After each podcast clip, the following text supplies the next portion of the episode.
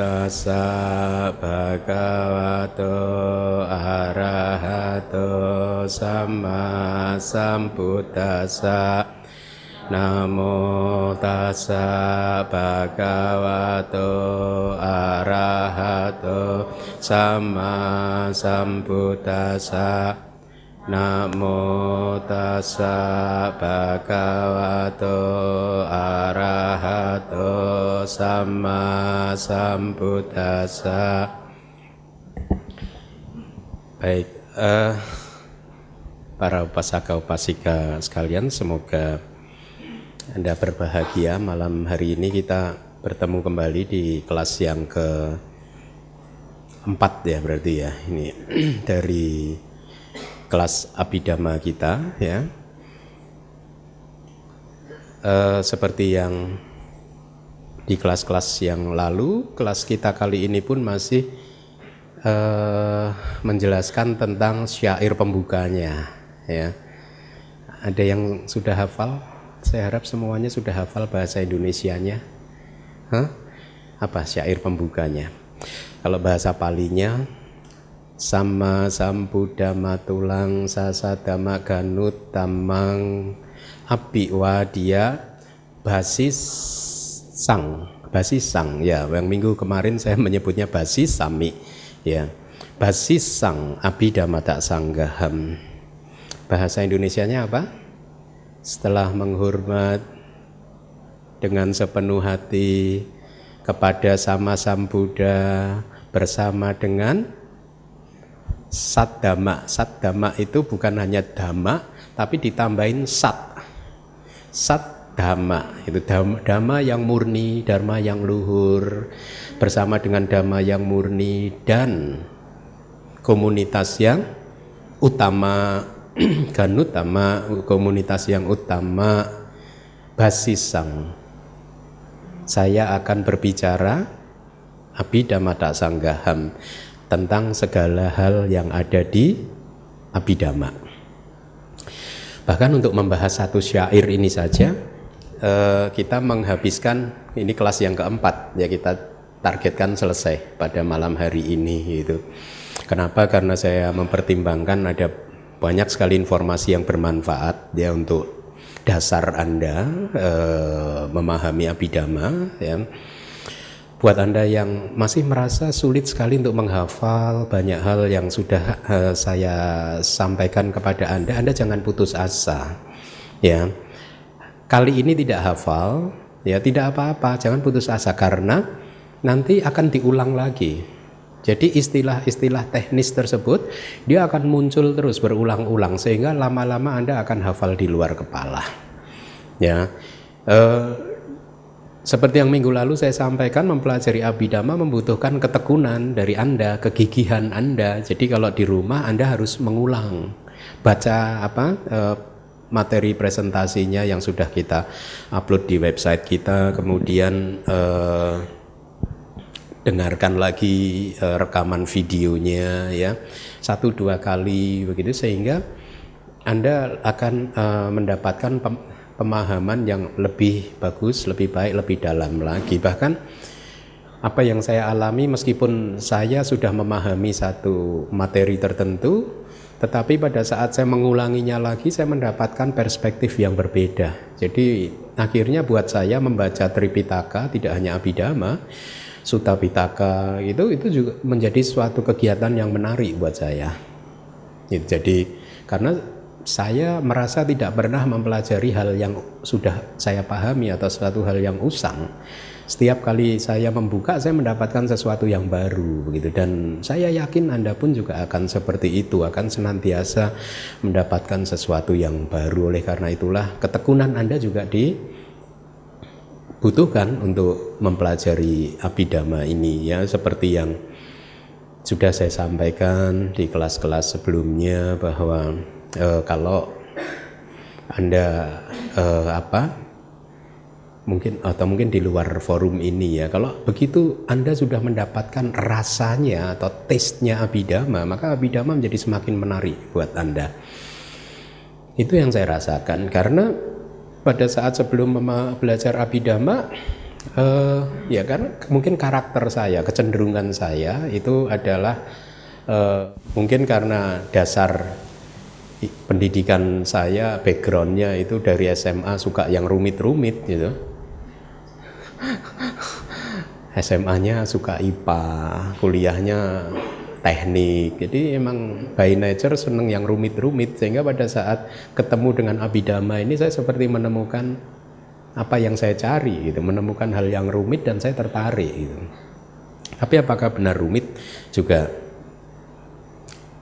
belum tentu itu adalah eh, satu hal kalaupun rumit satu hal yang tidak bisa kita kuasai. Jadi ketekunan anda itu sangat kita uh, saya harapkan ya. Baik jadi kali ini pun kita masih mencoba untuk membahas nih um, bagian terakhir ya tentang dasak tata gata bala ya. Dasak itu 10 tata gata itu nama lain dari Buddha bala itu adalah kekuatan. Jadi 10 kekuatan 10 power dari tata gata 10 power dari Buddha ya yang membuat beliau akhirnya di dalam syair pembuka itu uh, dijelaskan di kitab komentarnya sebagai atula. Atula itu yang tidak tertandingi, ya. Seorang sama Sam Buddha adalah seorang yang tidak tertandingi, artinya kualitasnya itu sedemikian uh, istimewanya, ya, sehingga bahkan tidak ada para arahat di masa lalu dan masa sekarang ataupun masa depan yang bisa mengimbangi eh, kualitas-kualitas uh, beliau dalam hal kemahatauan beliau. Ya beliau maha tahu tentang segala hal dan kemudian uh, beliau tahu cara bekerjanya hukum karma cara bekerjanya pikiran-pikiran kita ya kenapa ada satu makhluk terlahir di alam tertentu dan kemudian meninggal dunia terlahir di alam yang lain berputar-putar di dalam samsara. Beliau tahu hal seperti ini dan juga beliau tahu cara untuk keluar dari samsara dan seterusnya dan seterusnya yang sudah Anda pelajari di kelas-kelas uh, sebelumnya. Power yang kelima, balak yang kelima itu dikatakan M12 itu artinya Majjhima Nikaya Suta yang ke-12. Anda boleh baca juga suta tersebut.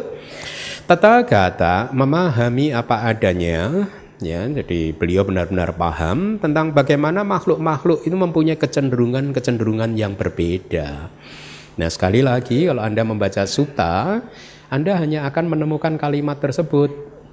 Bagaimana Anda memahami kalimat tersebut? Itu oleh karena itulah kemudian kitab komentar, kitab tafsir dan sub tafsir menjadi sangat penting sekali karena dari sanalah kita bisa mendapatkan informasi-informasi, penjelasan-penjelasan tentang apa yang dimaksud Buddha di dalam Majjhima Nikaya tersebut. Nah, di dalam kitab tafsir Wibangga eh, oh bukan ini dari Wibangga ya dari kitab Abhidhamma Pitaka yang kedua. Itu ada kalimat penjelasannya uh, uraiannya makhluk-makhluk yang mempunyai kecenderungan rendah itu akan tergantung kepada mendekati berkumpul dengan makhluk-makhluk yang sama yang berkecenderungan rendah. Sementara makhluk yang mempunyai kecenderungan tinggi akan bergantung kepada mendekati berkumpul dengan makhluk-makhluk yang ber kecenderungan tinggi. Ya. Nah, Buddha juga mengatakan kalimat ini di dalam sutta bahwa di masa lalu pun juga demikian, makhluk-makhluk itu berkumpul sesuai dengan sifatnya. Ya. Yang bersifatnya rendah, dia pasti akan berkumpul dengan yang sifatnya rendah yang sifatnya tinggi, dia akan berkumpul dengan sifatnya ya seseorang yang sifatnya kumpulan yang sifatnya tinggi gitu. Jadi di masa lalu itu demikian.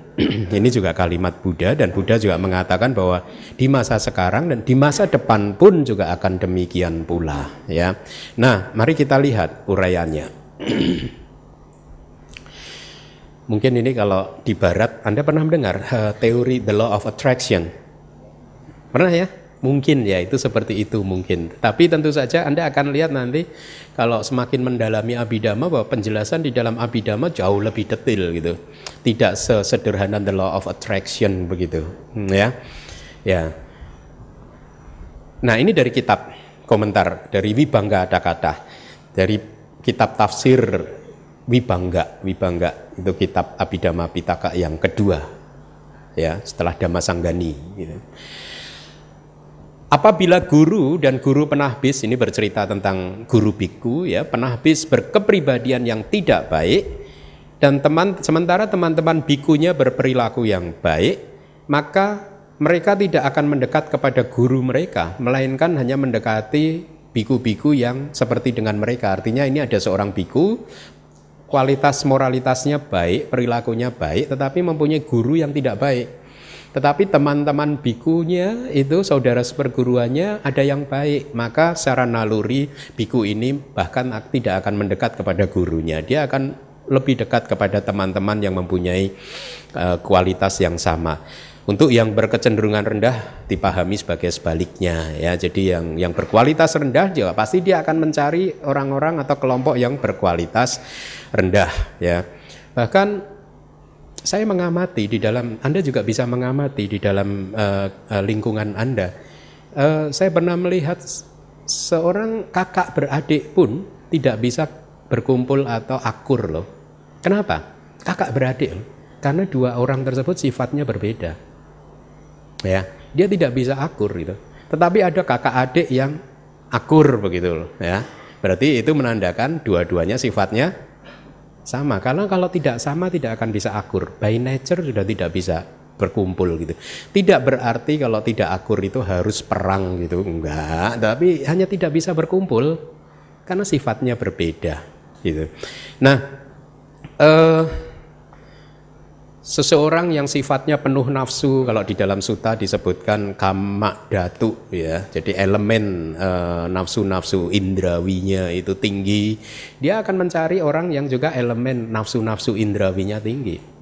Atau seseorang yang uh, bia pada datu itu istilahnya elemen tentang kepikiran-pikiran yang buruk, pikiran-pikiran yang jahatnya tinggi, dia akan mencari lingkungan kelompok yang juga berisi orang-orang yang pikirannya jahat-jahat gitu. Ya, kemudian ada wihingsa, datu itu elemen tentang kekejaman, kebengisan. Seseorang yang kejam, yang bengis akan berkumpul dengan seorang yang kejam dan bengis ya. Uh, ini informasi yang kita dapatkan dari kitab. Benar atau tidak Anda buktikan, Anda lihat sekeliling Anda. Mereka yang berkumpul, yang berkawan akrab biasanya adalah yang mempunyai kualitas yang sama. Orang yang jujur akan berkumpul dengan orang yang jujur. Tidak mungkin orang yang jujur berkumpul dengan orang yang tidak jujur. Dia akan berani bersikap gitu. Begitu mendapatkan lingkungan yang tidak jujur, dia akan mencari lingkungan lain yang lebih baik buat dia gitu. Ya, jadi uh, di dalam kitab kita ada diberikan contoh cerita tentang Tipitaka Cula Bayak Tera ya bersama 500 biku muridnya mengunjungi Naga Dipa ini Naga Dipa itu pulau naga yang ada di Sri Lanka ya. Itu referensinya ada Wibangga Takata. Uh, jadi ceritanya si Bante ini Tipitaka Cula Bayak dia mengunjungi Naga Dipa bersama dengan 500 uh, eh, biku yang lain. Sesampainya di pulau tersebut, ya, mereka bertemu dengan biku lokalnya yang tinggal di dalam uh, pulau tersebut. Saling bertukar uh, sapa, mereka tidak saling mengenal satu sama lain. Dan diceritakan bahwa di antara 500 biku yang diajak Bante Tipitaka Culabaya ini ada biku yang moralitasnya tidak baik, sila-silanya tidak baik itu ya. Disampaikan di dalam buku ini bahwa sesampainya di pulau tersebut, meskipun mereka tidak saling mengenal, mereka tiba-tiba bisa menemukan komunitasnya. Jadi ketemu dengan biku yang sejenis dan disebutkan pada saat para bante berdiskusi tentang dharma dia mojok di pojokan gitu ketawa cekiki cekiki cekiki oh gitu sendiri gitu anda ini hati-hati kalau yang lainnya mendengarkan abidama kok Anda di jangan di pojokan, di mana pun cekaka, cekiki. Jadi dia bertemu kayak law of attraction yang suka cekaka cekiki kumpul dengan yang suka cekaka cekiki gitu tidak menghormati triratna Buddha Dhamma dan Sangga ya jadi uh, Kenapa mereka bisa seperti itu? Penjelasannya Buddha karena kesamaan kualitas elemen ya. Kemarin sudah saya jelaskan elemen kalau Anda masih ingin mendapat informasi yang yang yang lebih lengkap lagi tentang elemen Anda bisa baca itu uh, Datuk Sang Yuta di Sang Yuta Nikaya. Ya khususnya Cangkak Mana Suta. Itu banyak suta itu satu satu satu bab itu khusus tentang penjelasan tentang elemen itu. Jadi apa sih elemen kalau disebutkan di dalam kitab-kitab penjelasan itu ada disebut elemen karena mempunyai sifat alamiah intrinsik ya ini nisatata sunyata tak sangkatena. Jadi kosong sebenarnya kosong dari aku kosong dari roh kosong dari diri ya kemudian juga bukan juga makhluk nisata bukan makhluk jadi ini hanyalah satu elemen yang muncul lenyap muncul lenyap tetapi mereka mempunyai frekuensi kesamaan sifat dan mereka yang elemen nafsu indrawinya sama dia akan berkumpul gitu yang berkumpul adalah mereka yang mempunyai elemen yang sama. Ya. Kalau psikolog barat itu dulu waktu 2005-2006 saya belajar tentang hal seperti ini, guru saya mengatakan dia pernah membaca buku psikologi dari barat yang mengatakan kira-kira seperti ini berikan lima nama teman dekat anda kepada saya dan saya akan bisa tahu sifat anda ya itu seperti apa kira-kira seperti itu Pernah baca buku itu ya ada ya. Jadi berikan. Jangan tunjuk jari saya Bante. Ya lima ya Bante Keminda, Bante ini Bante.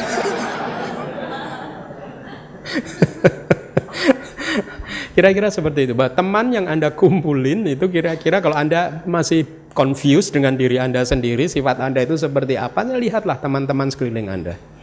Ya, mereka orang yang jujur tidak, orang yang penuh nafsu tidak, ya punya pikiran jahat tidak ya atau sebaliknya murah hati dan lain sebagainya gitu. lihatlah teman-teman sekeliling anda nah jadi di, di Sang Yuta Nikaya itu ada satu chapter yang khusus membahas uh, menceritakan tentang ini gitu jadi di cangkak mana cangkak mana itu berjalan hilir mudik begitu uh, uh, nah apa ya hilir mudik cangkak mana. Ya. Jadi di dalam suta ini ini sangat menarik. Buddha berkata kepada para biku, para biku, apakah kalian melihat uh, siapa uh, yang Arya Sariputa di hutan di ujung sana itu? Ya saya melihat biku, Bante. Dan kalian juga melihat ada beberapa biku yang berjalan bersama dengan yang Arya Sariputa? Ya, gitu. Para biku yang berjalan dengan yang Arya Sariputa adalah biku yang kebijaksanaannya uh, menonjol seperti yang Arya Sariputa. Kemudian Buddha menunjuk lagi di sisi yang lain. Kamu lihat itu yang Arya Mogalana? Ya. Dan diiringi, dikelilingi oleh banyak biku juga? Ya Bante. Para biku yang dekat dengan yang Arya Mogalana adalah biku-biku yang mempunyai kesaktian, menonjol kesaktiannya. Kira-kira seperti itu.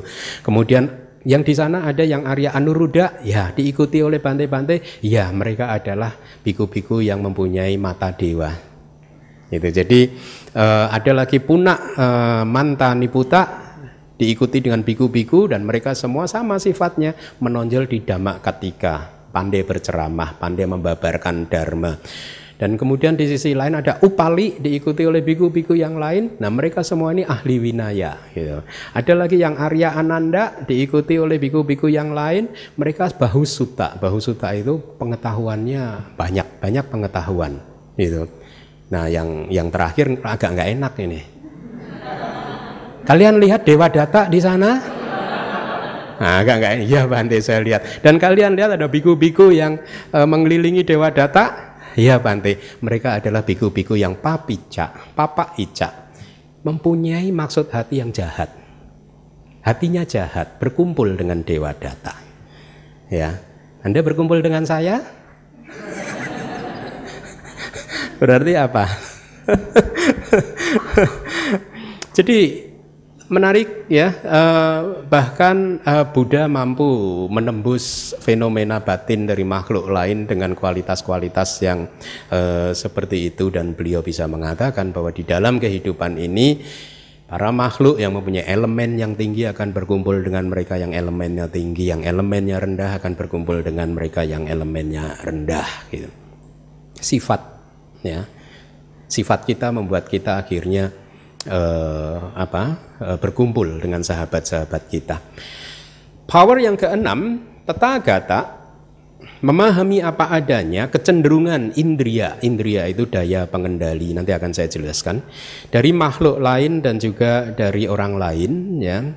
E, dalam hal ini beliau memahami kecenderungan kecenderungan manusia atau makhluk tendensi laten tendensi kecenderungan yang sedang tertidur ya yang kelihatannya tidak muncul ke permukaan tetapi sesungguhnya kecenderungan itu ada ya perilaku-perilaku sifat makhluk-makhluk dengan sedikit debu, dengan banyak debu di antara mereka, dengan daya pengendali tajam, dengan daya pengendali yang lemah, dengan kualitas-kualitas yang baik, dengan kualitas yang jelek, mudah untuk diberi instruksi, sulit untuk diberi instruksi, mampu atau tidak mampu. Nah, Buddha memahami bahwa Anda itu mampu atau tidak mampu misalkan seperti itu ya beliau mampu menembus uh, kedalaman dari rangkaian kesadaran kita untuk mengerti uh, kita ini sebenarnya misalkan mampu untuk menembus empat kebenaran mulia atau tidak mampu ya. Nah, penjelasan dari kitab komentar apa yang disebut kecenderungan ya di sini kecenderungan itu adalah ya kalau penjelasannya teknisnya seperti itu ah saya tempat yang sering dikunjungi atau habitat. Jadi kalau Anda itu mempunyai kebiasaan, mempunyai pandangan salah, maka pandangan salah adalah tempat atau habitat Anda yang sering Anda kunjungi. Apa sih yang disebut pandangan salah? Secara singkat pandangan salah itu adalah menolak bekerjanya hukum karma. Artinya apa? Perbuatan baik tidak menghasilkan kebahagiaan, perbuatan jahat tidak menghasilkan uh, kesulitan atau penderitaan ya eh, perbuatan jahat bisa menghasilkan kebahagiaan, perbuatan baik malah bisa menghasilkan penderitaan. Ini semua pandangan salah. Manifestasinya dalam bentuk misalkan Anda sedang menemui kesulitan di dalam kehidupan ini lalu Anda make noise, menyalahkan kanan kiri Anda. Hmm? Siapa yang nggak pernah menyalahkan kanan kiri Anda? Hmm? Lihat, pada saat Anda mulai menimpakan kesalahan pada tetangga-tetangga Anda, pada teman-teman Anda, maka pada saat itu Anda sedang jatuh dalam pandangan salah loh. Kenapa dikatakan jatuh dalam pandangan salah? Karena pandangan benar mengajarkan bahwa segala sesuatu yang kita alami adalah buah dari perbuatan kita sendiri. Jadi kalau Anda sedang salah kok ini salahnya dia si Bante gitu. Saya salah dulu milih istri ini. Nah, malah menyalahkan istri. Atau menyalahkan suami dan lain sebagainya. Ya. Tetapi di dalam kitab komentar disebutkan kecenderungan itu ya habitat yaitu ada dua. Pandangan salah atau yang satunya mempunyai pengetahuan sesuai dengan realitas, ya. Jadi pandangan salah ini juga biasanya di dalam kitab-kitab kita dibagi menjadi dua cabang yang besar yakni pandangan salah tentang kekekalan. Satu menganggap ada kehidupan yang kekal. Ini pandangan yang salah. Ya, setelah Anda hidup sebagai manusia kali ini, kemudian nanti Anda akan dianugerahi oleh kehidupan yang kekal setelah ini. Memang itu pandangan yang salah. Atau pandangan salah grup kedua, ekstrim yang kedua adalah pandangan salah tentang pemusnahan. Setelah kehidupan ini sudah nggak ada lagi kehidupan yang lain. Ya, ini semua pandangan salah yang akan bisa apa? Karena seperti yang minggu lalu saya sampaikan, kalau Anda mempunyai pandangan yang salah, maka seluruh perjalanan kehidupan Anda pun akan menuju ke arah yang salah. Ya. Kalau seseorang sudah mempunyai pandangan bahwa kehidupan ini setelah ini tidak ada kehidupan lagi, maka apa yang mereka lakukan? Mereka akan tidak menghargai atau menjunjung tinggi kehidupan yang penuh moralitas.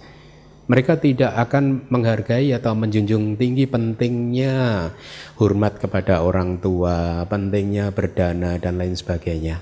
Ya, buat apa melakukan hal-hal seperti itu? Toh setelah ini tidak ada kehidupan lagi. Akhirnya apa efeknya? Mereka akan menikmati kebahagiaan nafsu-nafsu memuaskan nafsu-nafsu indrawinya di dalam kehidupan ini semaksimal mungkin. Seperti yang terjadi di Amerika mungkin tahun 60 tahun 6, uh, 70 yang lalu hedonisme ya mereka kan menganggap udah hidup hanya satu kali saja maka nikmatilah ya. ya. Nah, uh, kemudian uh, tentang tendensi laten, anus saya. Nah ini ini bagus sekali ya. Anda harus tahu tentang tendensi laten. Apa sih yang disebut tendensi laten? Sebenarnya semua jenis kekotoran batin kita itu masuk dalam tendensi laten atau anus saya. Artinya apa?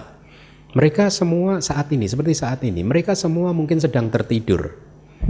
Tidak ada di dalam arus kesadaran Anda kan? Seperti misalkan kehendak jahat. Anda saat ini tidak mempunyai kehendak jahat. Betul? Ya di mana kehendak jahat tersebut? Sedang tertidur.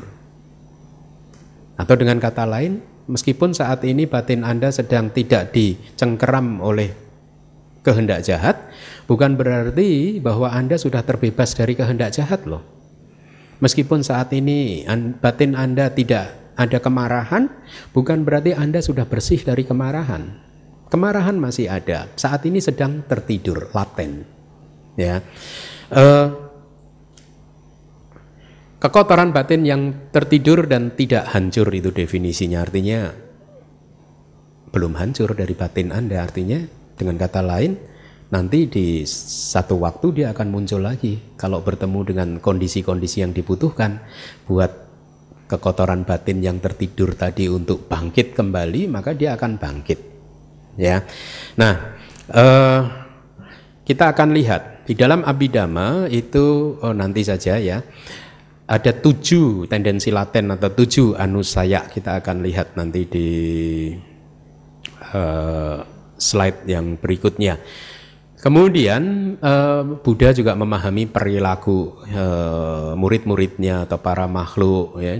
Dalam hal ini perilaku yang baik atau perilaku yang tidak baik semuanya itu terbentuk oleh tubuh dan lain-lain. Ini bahasa di dalam kitab. Artinya apa? Perilaku terbentuk oleh kebiasaan-kebiasaan Anda. Kebiasaan tubuh Anda kebiasaan Anda berkata-kata bersikap ya. Kebiasaan Anda berpikir itu semua membentuk uh, perilaku Anda akhirnya atau dengan kata lain, perilaku kita itu pada hakikatnya hanyalah kumpulan dari kebiasaan-kebiasaan kita. Kumpulan dari sifat-sifat Anda yang biasa Anda manifestasikan melalui gerakan tubuh atau melalui ucapan atau melalui pikiran-pikiran Anda. Ya, inilah mengapa Buddhism mengajarkan kepada kita untuk berlatih restraint, pengendalian diri, mengendalikan diri dari semua kecenderungan-kecenderungan yang negatif ya. Uh, penjelasannya ini ada uh, tujuh tendensi laten sata nusaya. Ya, yang pertama adalah kama raga nusaya. Mari dibaca. Bahasa Indonesianya. Yang kedua dibaca.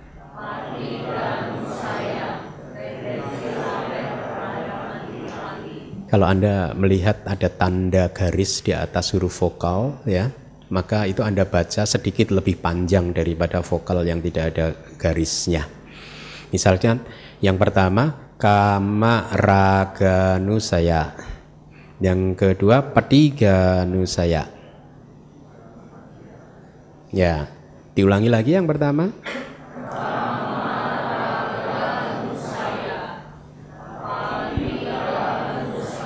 Yang ketiga,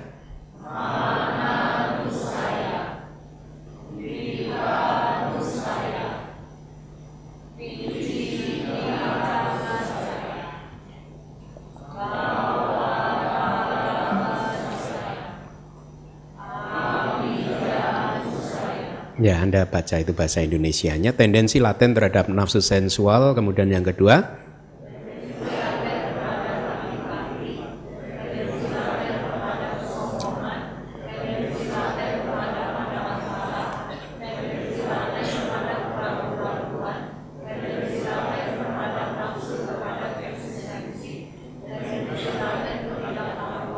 Ya, semuanya laten, tertidur di dalam arus kesadaran Anda saat ini. Tidak muncul di permukaan arus kesadaran Anda. Misalkan nafsu sensual saat ini kan tidak muncul di permukaan Anda, tetapi Anda belum, kita semua belum terbebas dari nafsu sensual tersebut. Nafsu sensual, tendensi laten terhadap nafsu sensual akan naik ke permukaan arus kesadaran kita pada saat apa? Kita melihat objek-objek yang menyenangkan menurut kita, menurut persepsi kita atau tendensi laten terhadap antipati ke kebencian akan muncul pada saat kita bertemu dengan objek-objek yang kita tidak menyukainya dan seterusnya ya.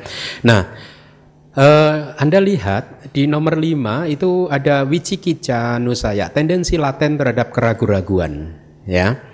Di dalam kitab kita ada disampaikan eh, delapan jenis keraguan-raguan. Yang pertama adalah ragu terhadap guru, ragu terhadap Buddha, ya keraguan terhadap apakah tubuh Buddha itu mempunyai 32 karakteristik dan lain sebagainya. Apakah beliau ini benar-benar maha mengetahui tahu tentang kehidupan lampau masa depan dan saat ini? Atau meragukan apakah benar ada Buddha yang mencapai kemahatauan atas apa pun itu atau juga yang kedua ragu terhadap dharma dhamma.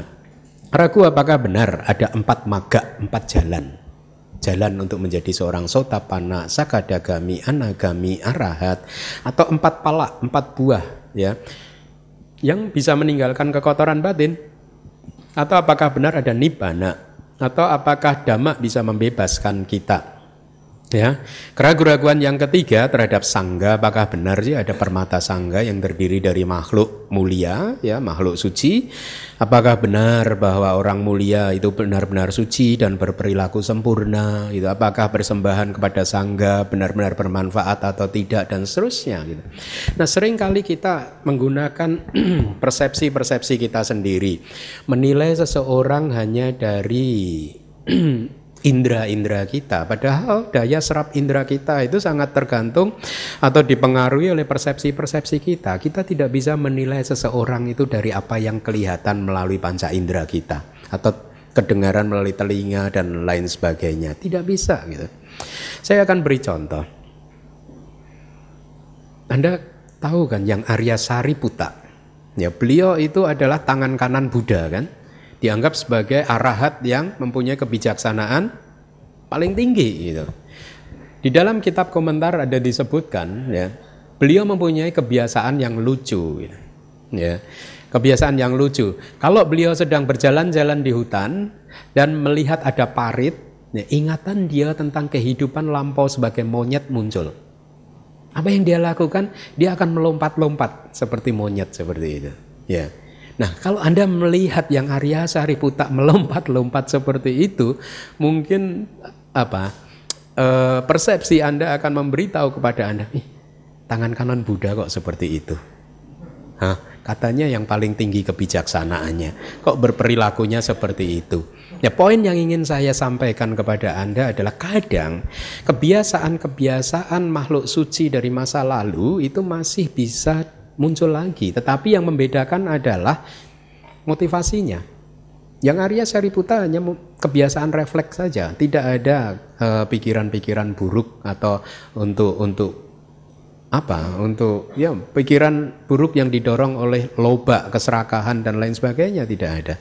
Jadi kebiasaan-kebiasaan tertentu kadang sangat sulit untuk kita apa? Uh, hilangkan. Ya. Kemudian keraguan yang keempat ragu terhadap latihan. Ya kita meragukan sila sika ya latihan moralitas kita samadhi sika latihan samadhi kita panya sika latihan kebijaksanaan kita. Intinya sila samadhi banyak kita meragukan jalan mulia berunsur delapan. Apakah benar jalan mulia berunsur delapan itu bisa menghancurkan kilesa-kilesa kita Ya. Kemudian keraguan yang kelima adalah ragu terhadap masa lalu. Kita meragukan keberadaan agregat elemen landasan di masa lalu. Karena kita sedang berbicara abidama, maka kita tidak berbicara makhluk lagi. Lihat, bahasa-bahasanya berbeda di kitab-kitab kita. Yang dipakai adalah bahasa agregat elemen landasan di masa lalu. Kita tidak berbicara tentang kehidupan seseorang di masa lalu, tetapi berbicara tentang agregat dia di masa lalu. Ya, itu yang membedakan. Jadi eh, kalau di bahasa sehari-hari kita masih memakai bahasa konvensional ya aku, kamu, Anda, dia dan lain sebagainya. Tetapi di dalam bahasa yang hakiki sudah tidak ada lagi yang disebut aku, dia. Yang ada hanyalah agregat ayat tanah, landasan, datu, elemen dan seterusnya. Ya. Atau dengan contoh yang lain, kalau di dalam kehidupan sehari-hari Anda mengatakan ini adalah air, Ya, tetapi pada saat Anda masuk ke laboratorium dan berada di depan apa itu? mikroskop, maka Anda sudah tidak melihat air lagi. Yang Anda lihat apa? H2O, hidrogen dan oksigen. Jadi unsur-unsur pembentuk terkecilnya sama. Agregat elemen landasan adalah unsur pembentuk dari apa yang kita sebut si aku ini, ya. Jadi Anda saya harap mulai familiar, mulai akrab dengan bahasa-bahasa abidama ya keraguan-raguan ini sangat merusak. Ya. Bahkan Buddha mengatakan bahwa keraguan-raguan itu termasuk satu dari panca niwarana. Anda pernah mendengar niwarana? Niwarana, rintangan. Rintangan batin. Lima rintangan batin. Kenapa disebut niwarana? Niwarana itu menutup, menutup pintu gitu. Karena kalau lima ini masih eksis di dalam batin Anda, ya masih muncul terus di permukaan arus kesadaran Anda, maka pintu untuk mencapai sama-sama di konsentrasi benar akan tertutup. Kenapa Anda belum berhasil bermeditasi? Karena panca niwarana itu belum diatasi. Lima rintangan batin. Nah, salah satu dari lima rintangan batin ini adalah keragu-raguan. Anda meragukan guru Anda, Anda meragukan latihan-latihan Anda, Anda meragukan uh, terhadap ajaran-ajaran Dharma dan lain sebagainya, maka keraguan-raguan itu akan benar-benar menutup pintu sama-sama di konsentrasi yang benar. Ya, jadi jangan dipandang sebelah mata gitu. Kalau pada saat Buddha mengatakan bahwa keraguan-raguan itu adalah satu dari lima rintangan batin yang akan menghalangi Anda masuk ke sama-sama di konsentrasi yang benar. Itu benar adanya. Demikian pula dengan rintangan batin yang lain ya. Nah, keraguan-raguan yang keenam adalah ragu terhadap masa depan, ya, ragu apakah benar ada kehidupan di masa depan, kemudian ragu terhadap masa lalu dan masa depan. Nah, ini logika orang India pada saat itu gitu, ragu terhadap masa lalu, ragu terhadap masa depan, ragu terhadap masa lalu dan masa depan gitu, ragu tidak ada masa lalu dan masa depan gitu, ya. Kemudian yang kedelapan ragu terhadap pengkondisian khusus ini padana Padana. Jadi di dalam Padana itu kita nanti eh, entah tahun kapan karena Padana itu bab kalau Abhidhamma tak sanggah ada sembilan bab. Padana kalau tidak salah itu ada di bab ketujuh. Kalau tidak salah. Kita baru bab pembuka. Kalau Anda sudah sampai di sana, nah itu the real taste of Abhidhamma akan Anda rasakan. Karena Anda akan mulai belajar kenapa A bisa menghasilkan B, atas hubungan apa A menghasilkan B dan seterusnya. Itu sangat menarik, ya. Ragu apakah benar ada perputaran 12 rangkaian, ya ini patijak samupada, dan apakah satu rangkaian mengkondisikan rangkaian yang lain dan seterusnya. Jadi ini adalah delapan jenis keraguan yang bagus untuk Anda pahami karena eh, keraguan-raguan adalah salah satu dari panca niwarana atau lima rintangan batin yang akan menghambat kemajuan meditasi Anda. Nah, tadi kita sudah uh, berbicara tentang anusaya ya. Anusaya, tendensi yang masih tertidur, tertidur di dalam batin kita. Sekarang pertanyaannya tertidurnya ada di mana gitu ada di spring bed yang mana? Ya. Nah, mari kita lihat informasi apa yang bisa kita dapatkan. Tendensi laten dari nafsu sensual tertidur di dua jenis perasaan di lingkup indrawi. Lingkup indrawi itu artinya alam semesta di mana indra-indra ini menjadi faktor yang dominan panca indera kita. Yakni alam neraka, peta, asura, binatang, mereka menggunakan panca indera kan untuk menopang kehidupannya. Sama dengan kita manusia juga seperti itu kan, mengandalkan panca indera kita kan. Sama juga dengan dewa. Ya, juga mereka juga mengandalkan panca indera. Berarti ada berapa alam kehidupan lingkup indrawi? Anak-anak 4 tambah 1 manusia tambah 6 alam dewa berapa? 11. Di 11 alam lingkup indrawi ini panca indera memegang sangat aktif ya. Nah, tendensi laten nafsu sensual itu tertidur di dua jenis perasaan di lingkup indrawi ini. Dua jenis perasaan yang mana? Perasaan menyenangkan, so mana saya kata, perasaan batin yang menyenangkan, kemudian juga ada di perasaan UPK. Kadang UPK itu perasaan yang netral. Karena perasaan netral itu sangat damai ya. Sehingga di dalam abidama dijelaskan ini juga mirip-mirip karakternya mirip dengan perasaan yang menyenangkan. Kan ada dua jenis perasaan menyenangkan netral. Dan yang ketiga apa? Tidak menyenangkan ya. Nah kita bisa atau nafsu-nafsu sensual kita bisa muncul di dua jenis perasaan yang tadi saya sebutkan yaitu perasaan menyenangkan dan juga perasaan netral. Artinya ya. Kalau saat ini di dalam batin Anda perasaan menyenangkan itu muncul ya. Kalau Anda tidak mindful tidak mengamati muncul dan lenyapnya perasaan yang menyenangkan tersebut maka nafsu sensual ini akan muncul nafsu sensual, nafsu untuk menikmati objek mata, nafsu untuk menikmati objek telinga, nafsu untuk menikmati objek panca indera yang lain itu yang dimaksud dengan nafsu sensual, ya. Kemudian tendensi laten tentang kebencian atau antipati ada di mana? Ada di perasaan tubuh dan batin yang sakit dan tidak menyenangkan. Kalau perasaan tiba-tiba tubuh Anda mungkin terkena apa? Sesuatu yang keras dan rasanya sakit muncul, maka rasa benci akan bisa muncul, antipati akan bisa muncul. Betul? Ya. Atau eh, pada saat batin anda tiba-tiba muncul perasaan yang tidak menyenangkan, ya Anda mengingat pengalaman masa lalu yang membuat Anda sedih dan tiba-tiba muncul perasaan batin yang tidak menyenangkan, maka kebencian antipati terhadap objek dari kebencian Anda tadi, perasaan tadi akan bisa tiba-tiba muncul. Ya, dan akan memperkuat kebencian Anda, akan memperkuat antipati Anda. Yang ketiga, tendensi laten tentang kesombongan itu tertidur di dua jenis perasaan lingkup indrawi dan di lingkup materi halus serta non materi. Ya, ini menarik kesombongan. Wih, ternyata saya ini lebih hebat daripada yang lain. Ada sembilan kesombongan, udah pernah belajar ya. Uh, tidak akan saya uraikan di sini. Intinya merasa diri lebih tinggi dari orang lain atau sama dengan orang lain atau bahkan lebih rendah dari orang lain. Kalau Anda merasa inferior, lebih rendah dari orang lain pun bisa memunculkan kesombongan loh. Jangan dikira yang bisa sombong orang kaya aja, orang miskin juga bisa sombong. Pengemis juga bisa sombong. Huh? Jadi uh, makanya disebutkan tendensi laten yang tertidur tentang kesombongan itu tertidur di dua jenis perasaan yang tadi menyenangkan ataupun yang netral di lingkup indrawi ya.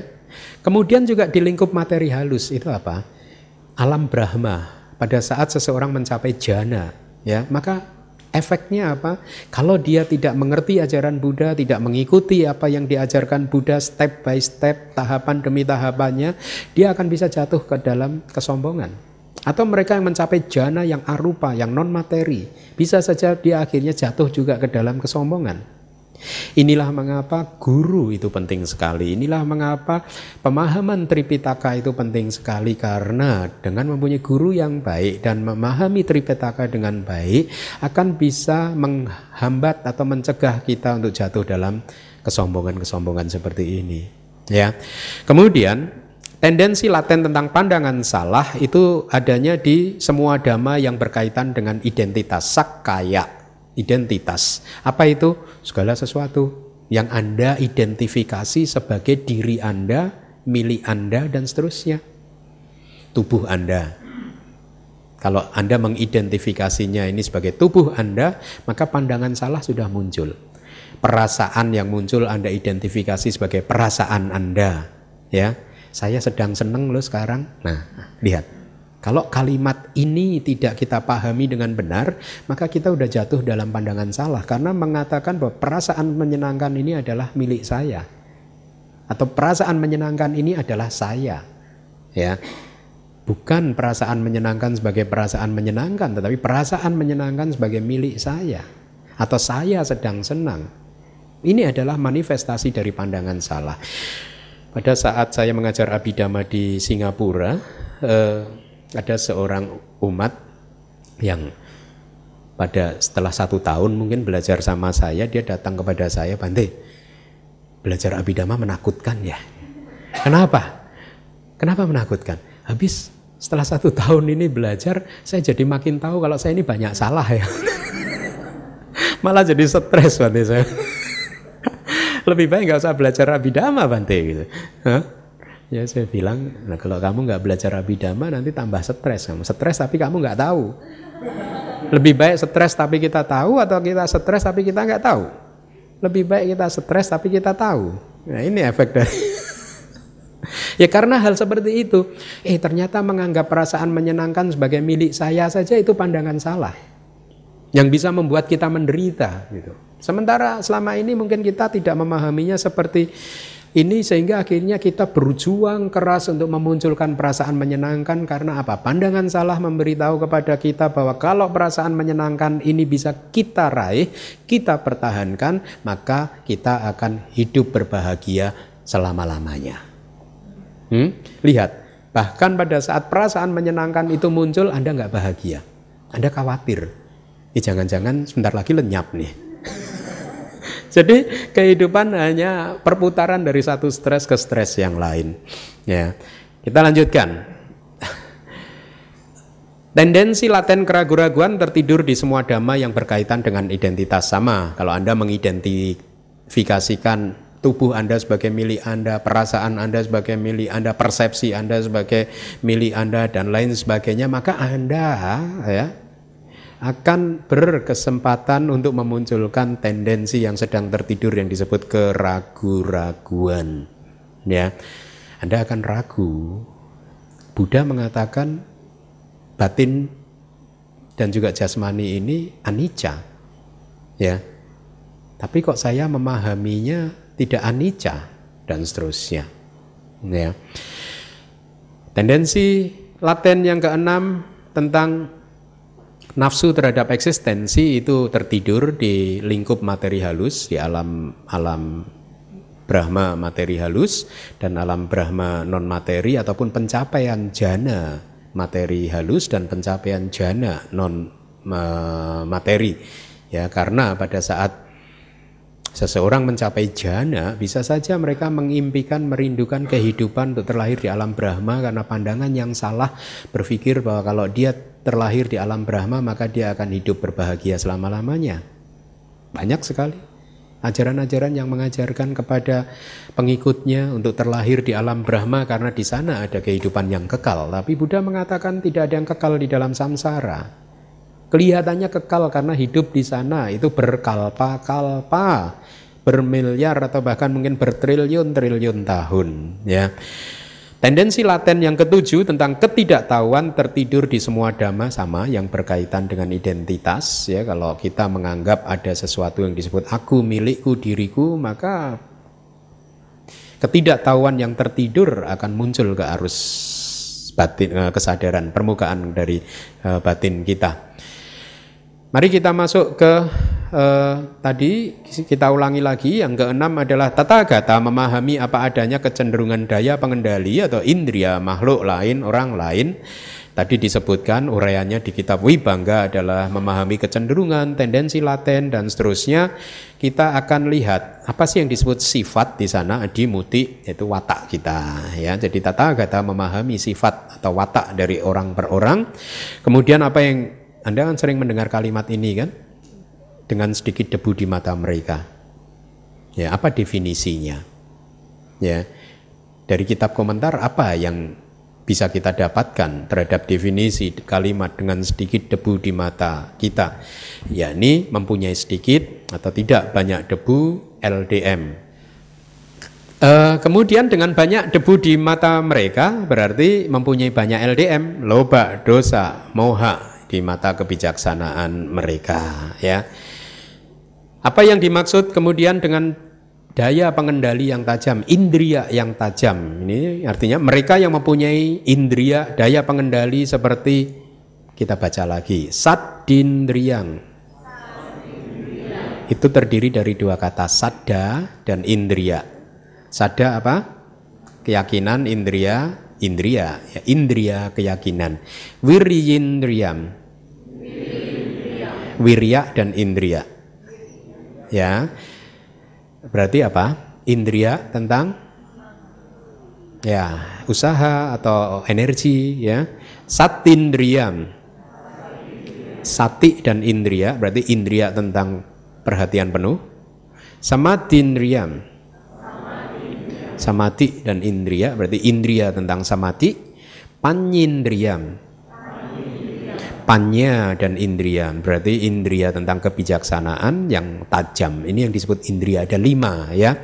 Sada, wirya, sati, samadhi, panya Anda harus hafal. Ya karena kelimanya ini akan menjadi faktor yang sangat penting khususnya kalau Anda sering kali kita gagal bermeditasi kan mencapai sama-sama di itu sering sekali uh, itu adalah hal yang sangat sulit. Disebutkan di dalam kitab komentar kegagalan untuk mencapai sama-sama di disebabkan karena ada indria yang tidak seimbang. Ya. Di dalam kitab komentar dijelaskan indria yang pertama harus seimbang dengan indria yang terakhir. Sada keyakinan harus seimbang dengan panya, kebijaksanaan. Indria yang kedua harus seimbang dengan indria yang keempat. Energi usaha harus seimbang dengan samadhi. Kalau sati itu tidak ada pasangannya. Jadi kita harus menyeimbangkan dua pasangan tadi, sada dengan panya, wirya dengan samadhi. Ya, jadi dua pasangan ini harus uh, uh, kita perhatikan. Apakah kita sudah cukup kuat mempunyai sadda karena seseorang yang mem hanya mempunyai sadda keyakinan yang tinggi terhadap delapan hal tadi tetapi kurang mempunyai kebijaksanaan juga tidak baik. Ya. Dia akan menjadi apa? Cenderung menjadi seorang yang percaya buta blind faith. Hanya mempercayai segala sesuatu tanpa menginvestigasinya. Sementara ya Buddhism adalah satu ajaran yang bertujuan untuk mengembangkan kebijaksanaan.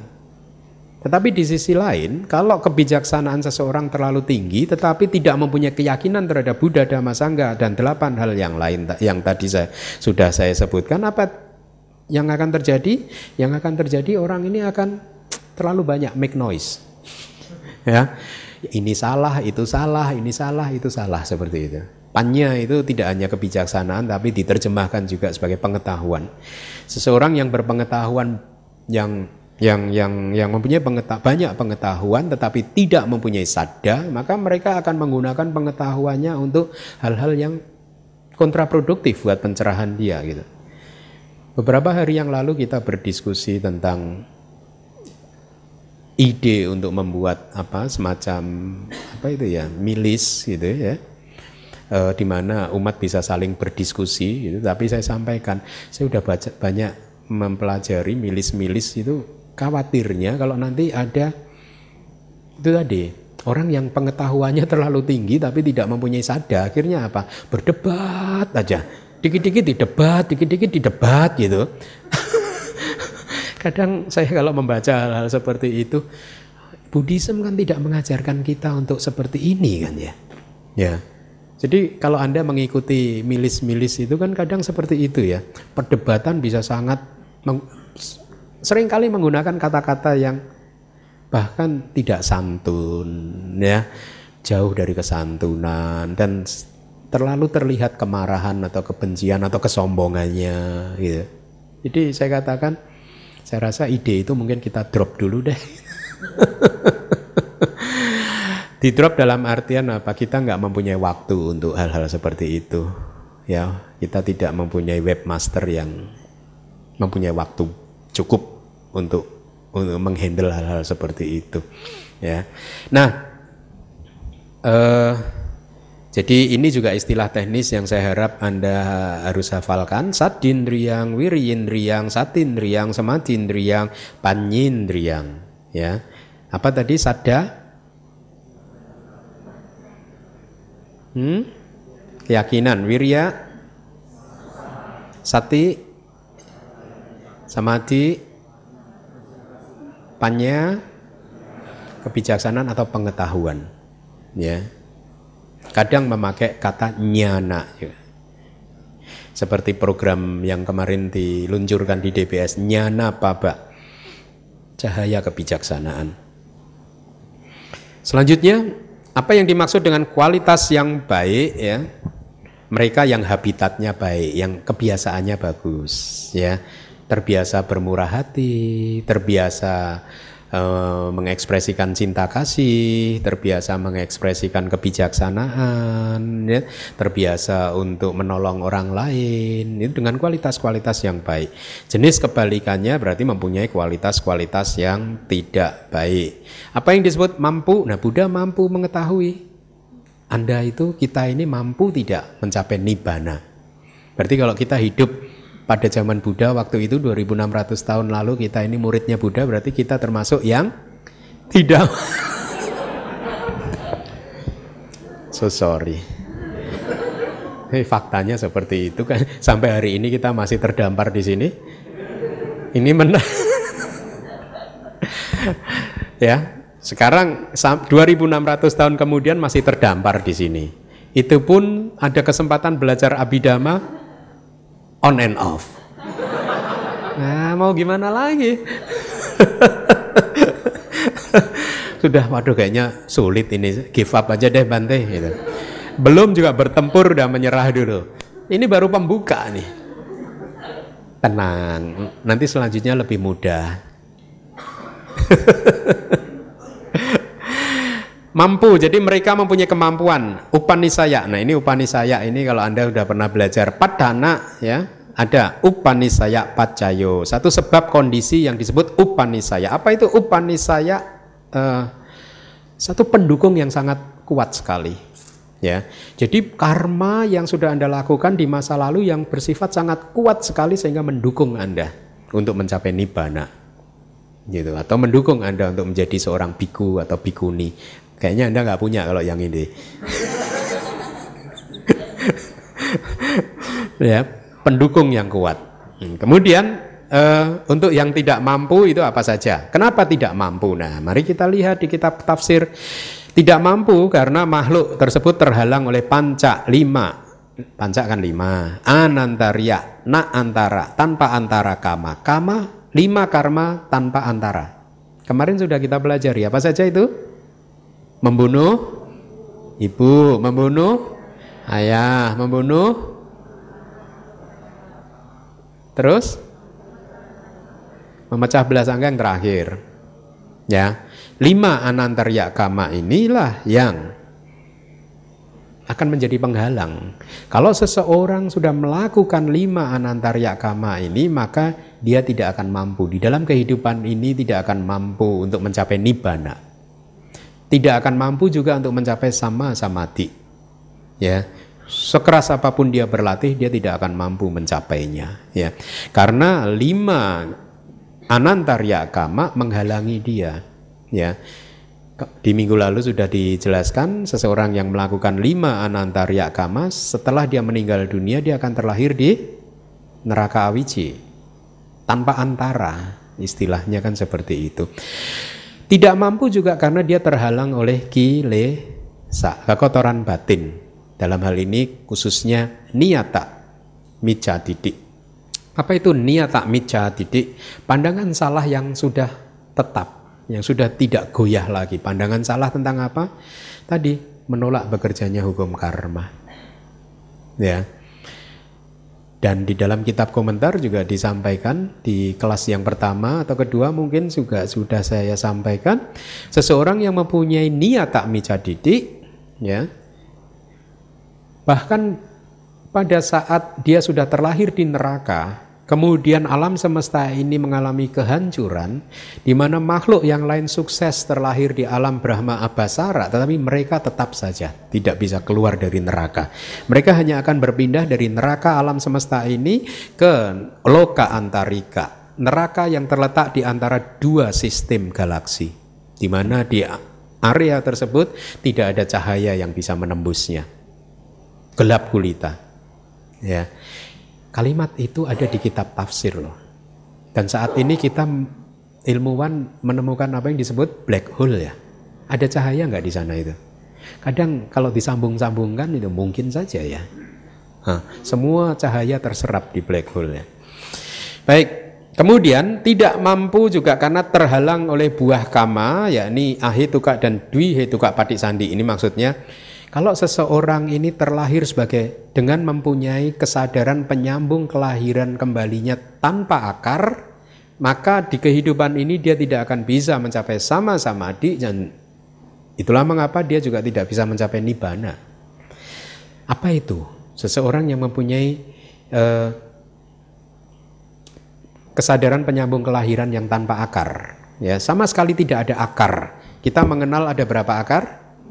6. Loba, dosa, moha, akloba, dosa, ak moha. Mereka yang terlahir dengan kehidup, uh, kesadaran penyambung kelahiran kembali yang tanpa akar adalah mereka yang terlahir mungkin maaf ya, cacat. Ya, atau bahkan mungkin ada dewa yang rendah pun juga terlahir sebagai uh, dengan mempunyai patik sandi yang tanpa akar. Kemudian retarded itu maaf apa itu? Apa ya? Jadi keterbelakangan mental. Ya idiot. Itu maka mereka itu tidak mampu untuk mencapai nibbana. Kemudian dwi hetuka dua akar. Seseorang yang terlahir dengan pati sandi atau kesadaran penyambung kelahiran kembalinya mempunyai dua akar, yakni apa? Ak loba dan ak dosa, murah hati dan penuh cinta kasih, tetapi tanpa ak moha, tan tanpa kebijaksanaan. Maka orang seperti ini juga tidak akan pernah bisa mencapai sama samadhi dan juga kemudian tidak bisa mencapai nibbana. Hubungannya seperti itu. Kalau Anda bisa mencapai nibbana, merealisasi nibbana, berarti Anda bisa merealisasi sebelumnya sama samadhi dulu. Karena tanpa sama samadhi tidak ada vipassana. Ya, nah, eh, lalu bagaimana caranya untuk mengetahui Anda ini makhluk yang mempunyai patik sandinya dua akar atau tiga akar? Anda kira-kira yang dua akar atau tiga akar? Dari faktanya Anda hadir di kelas abidama ya mungkin tiga akar lah. Kalau yang dua akar udah. ya, mari kita lanjutkan.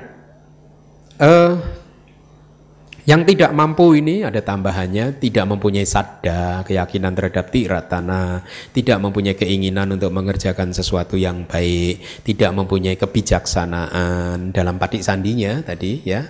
Akarnya tadi hanya dua kan. Berarti tidak mempunyai akar kebijaksanaan, tidak mampu memunculkan maga cita ya atau kesadaran maga jalan. Ya, ini kesadaran yang membuat kita mencapai pencerahan menjadi seorang sotapana, sakadagami, anagami ataupun arahat. Itu ada yang disebut maga cita, kesadaran jalan. Fungsi dari kesadaran jalan adalah menghancurkan kilesa. Jadi kalau Anda ingin menghancurkan kilesa Anda, maka Anda harus berjuang keras untuk memuncul, memunculkan maga cita atau kesadaran jalan. Baik, dengan demikian maka eh, selesailah kelas kita kali ini.